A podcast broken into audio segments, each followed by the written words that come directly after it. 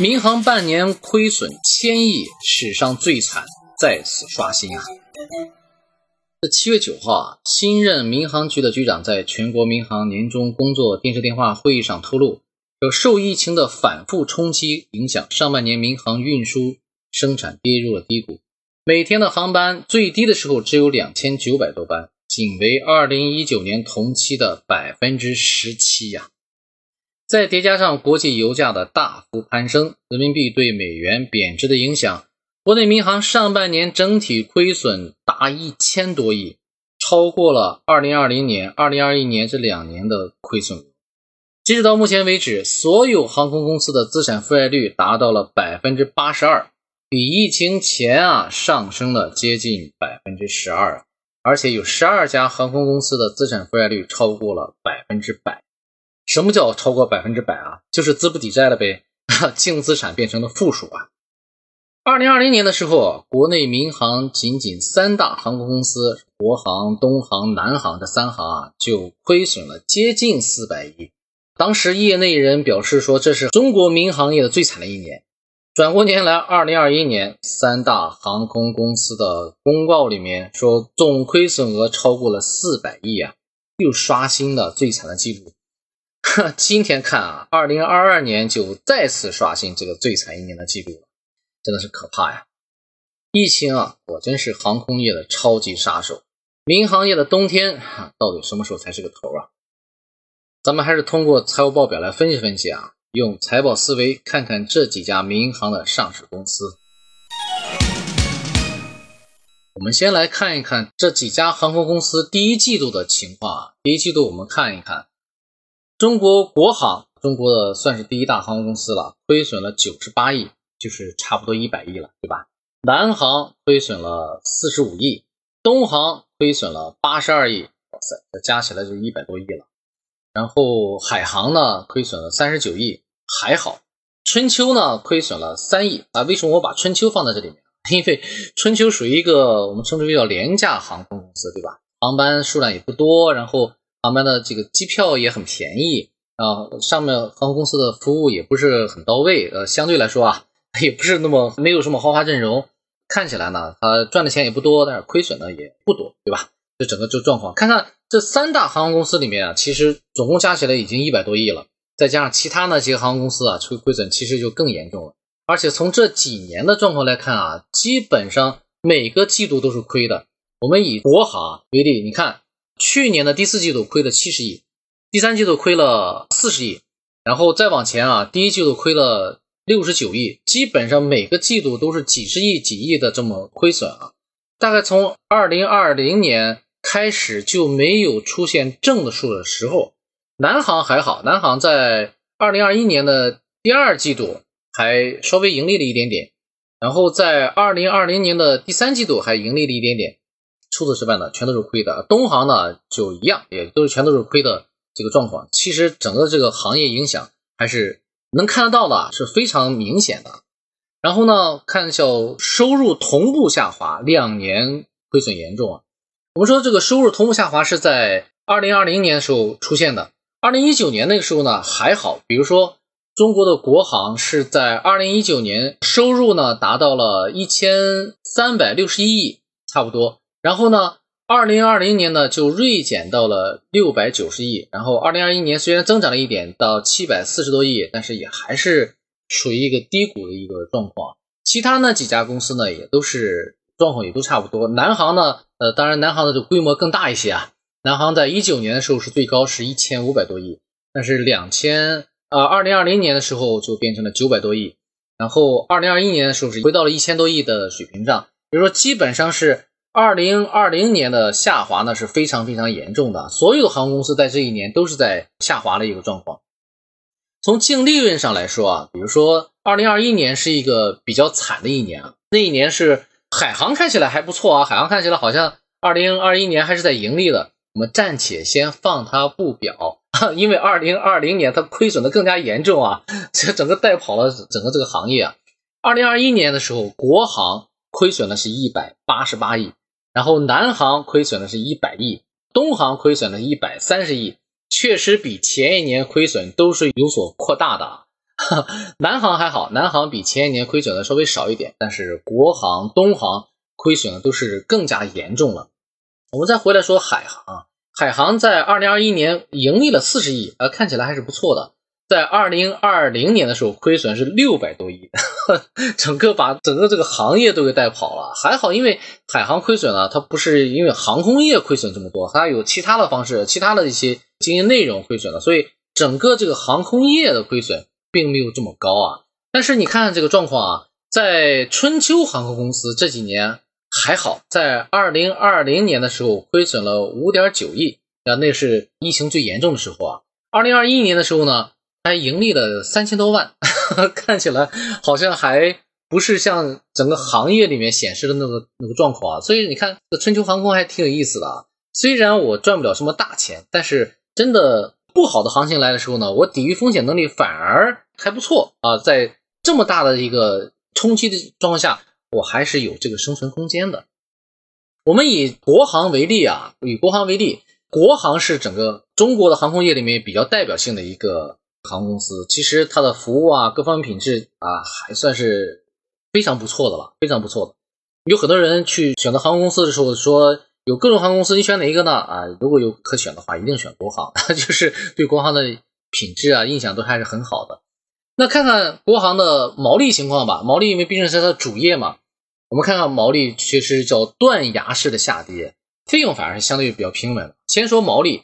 在二零一九年的时候，它的毛利是在百分之十六点八，这也就是那几年差不多都是百分之十五、十六的一个状况，还是相对比较平稳的。那你说，哎，航空公司怎么这么不赚钱啊？我们前几天分析的一些，比如说什么这个锂业啊，就是做一些矿业啊，还有一些做特钢的什么的，它的毛利特别高，怎么到了航空公司，特别是国航，中国第一有名的航空公司，毛利这么低？确实，我跟你说，航空公司真的不赚钱。啊，真的没有那么赚钱啊，百分之十几的毛利也算是 OK 的，还算不错的。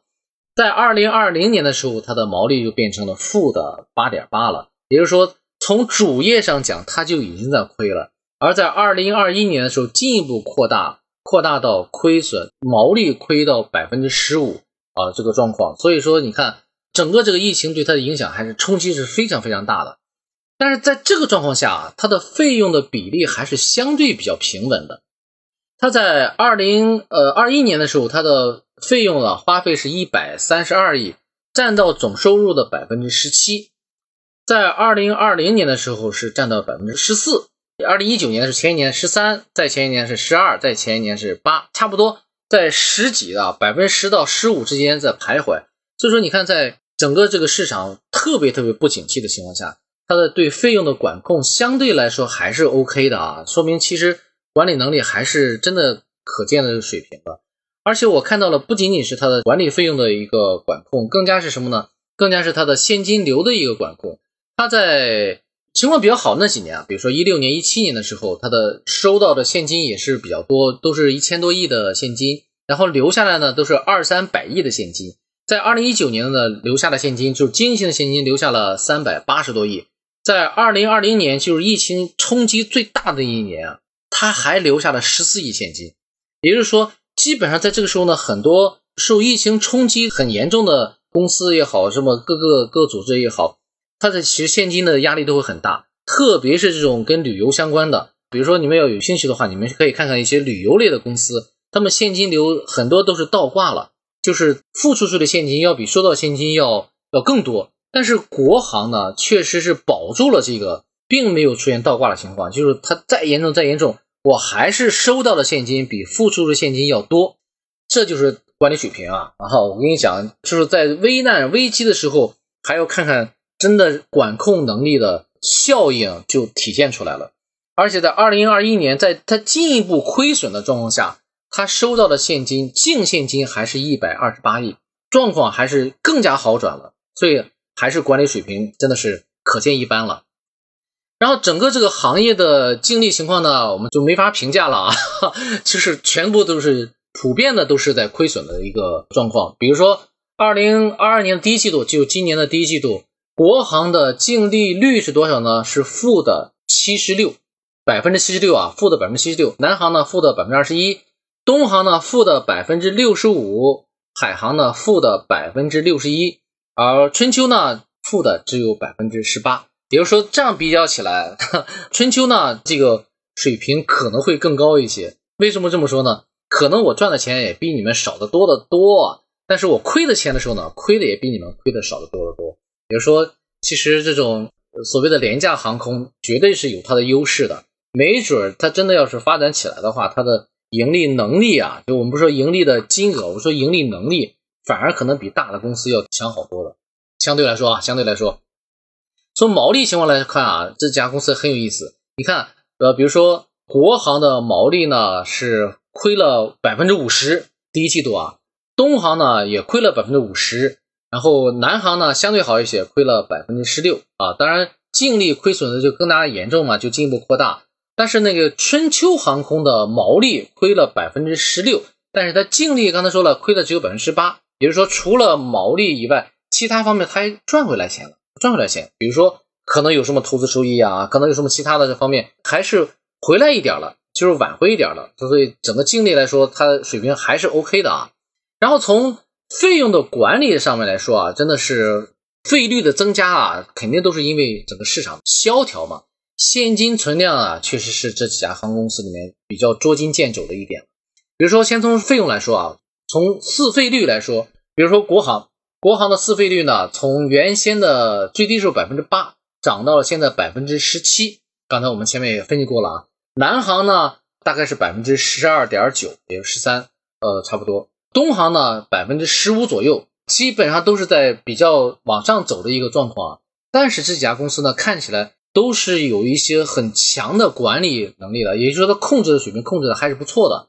虽然市场行情受到了严重的冲击，但是从费用上来说，比例变化并不是特别大啊，当然只有海航啊，海航是一个相对来说比较奇葩的。当然，我个人是很喜欢海航这个品牌啊，坐它的飞机啊，曾经有一年我也买过它的一个叫随心飞啊，啊，飞的还是挺爽的。它 就是反正我固定价格我买了以后呢，我就飞多少次它都 OK 啊，就是这样的一个状况。那一年还确实是不错的，但那一年其实还好，就是海航的业绩还是有所保障的。其实这个方面的营销能力。还是可以看出来它的营销的这个诚意嘛，对吧？从这个日常的现金的储备上来说啊，这几家航空公司确实有点捉襟见肘了。为什么呢？当然，我们通过测算啊，国航的现金的储备呢，大概够两个半月；南航也是两个半月。呃，就是说我日常支付啊，我就是比如说这两个月我一分钱不赚，我还能盯两个半月的这个存量，呃，还 OK。东航呢，只有两个月。在二零二零年的时候呢，大概一个月的情况，就是现金存量还是非常少啊。但是春秋航空公司啊，它的现金存量可以支撑六点九个月。也就是说，别看我小，但是我存的钱，我可以让我更加灵活、更加自如的存活时间更长，就是我储存的资源会更多一些啊。这小航空公司一定有小的好处啊。那我们稍微做一个总结啊，就说什么呢？就是。这类公司遇到了严重的危机的时候呢，来想办法开展营销，要促成了这个增量上去啊。我刚才举的例子，说我买了航空公司的叫随心飞也好，各种各样的飞也好，就相当于我支付一个固定的一个费用出去的，我可以更多的享受航空公司的飞行啊，对吧？相比较而言，如果我不买，我可能飞的次数就会大量减少；如果买了以后呢，我可能飞的次数会多啊。但是你想，如果一架飞机它飞的时候，上面多一个人少一个人，对他航空公司的成本是没有什么影响的，对吧？我不会因为多几个人，我的油消耗就会大量增加，我的空姐就会大量增加，不会的。所以它成本是相对比较固定的，就每多一个人，它就多一份净收入，它的成本就会相对来说就会下降，成本率就会下降。所以呢，如果你做一些这种营销的手段，特别是这种大厂啊，比如说我刚才说海航，我买过，对吧？我今年是买了那个叫山航的。可惜啊，没有飞成。山航买了以后，因为今年疫情又更加严重了嘛，所以我就后来又退掉了。但是我在想这个问题，就是如果我不退掉的话，我只要飞了一次，我就没法退了嘛。我只要飞了那些东西，对于航空公司来说，全部是增量的收入，对吧？因为我可以飞，我可以不飞。我买了这东西呢，我飞的更多，增量收入要增上去了。所以呢，还是有些建议。当然，我们这个门外汉啊，对航空业不懂的人，门外汉只能通过数据上来讲嘛，就是。要促进增量的这种销售增长上来，没准你的这个受到疫情的冲击呢，可能就会缓解一些，相对来说缓解一些啊。那第二点呢，就是还是要呃有点充分的沟通啊。我们为什么讲充分的沟通啊？就是可能一个是民航业自己的公司里面多做一些交流，比如说为什么小的这个航空公司啊，相对来说它的这个受冲击就没有那么大，可能它的平时的成本代价也没有那么高，它可能花一些它看起来不是很高的这些成本费用就能够维持它的这个生存，而大厂啊大的公司就没有那么。潇洒了，他一定花钱花的就就很多。一方面是做同行业做一个沟通，另外一方面呢，有没有可能跟我们的这个客户呃，对我们的这个用户，就是买飞机票的这些人也做一些沟通呃，比如说相对来说有没有想办法去来让他们去理解你们现在可所处的这种困境，去多做一些选择这个消费。比如说，当然我们不能说是降低的品质啊，不能说降低的那些什么疫情防控的要求啊，不能降低，在这个基础上。能不能让更多的用户去来选择你啊？选择你去做这种航空的交通工具，那进一步能够相对来说降低你的成本，对吧？第三点呢，就是呃，我称之为叫大胆的改变，适应环境。其实为什么说叫大胆改变呢？呃，很多航空公司，因为我们现在卖的都是机票嘛，卖的都是这种航空的这个运输的服务。当然，还有很多航空公司，它可能也是变了另外一种方式去来改变自己了。当然，我对这方面也没什么经验，但是只不过就是叫抛砖引玉，或者说我们我一直愿意用东方甄选这个品牌去来做说法，就是你看人家原来是做什么，做英语教育培训的，后来呃整个这这个市场大幅度下跌以后没有活路了，没有活路，要不然他就关门，要不然他就真的就从此离开了人们的视野。但是他转变了一种想法，就变成了一个叫直播营销的一个一个品牌，而且现在火到爆啊，对吧？那航空业是不是也会找到类似于这种状况呢？比如说，在对我们的用户在没有骚扰的情况下，没有这个干扰的情况下，卖更多的产品，有各种各样的方式啊，让我们的这个用户有客单价再提升上来一点点，扩大一下你的销售收入。好，王峰带你财报思维看股票，我们今天的分析就到这里。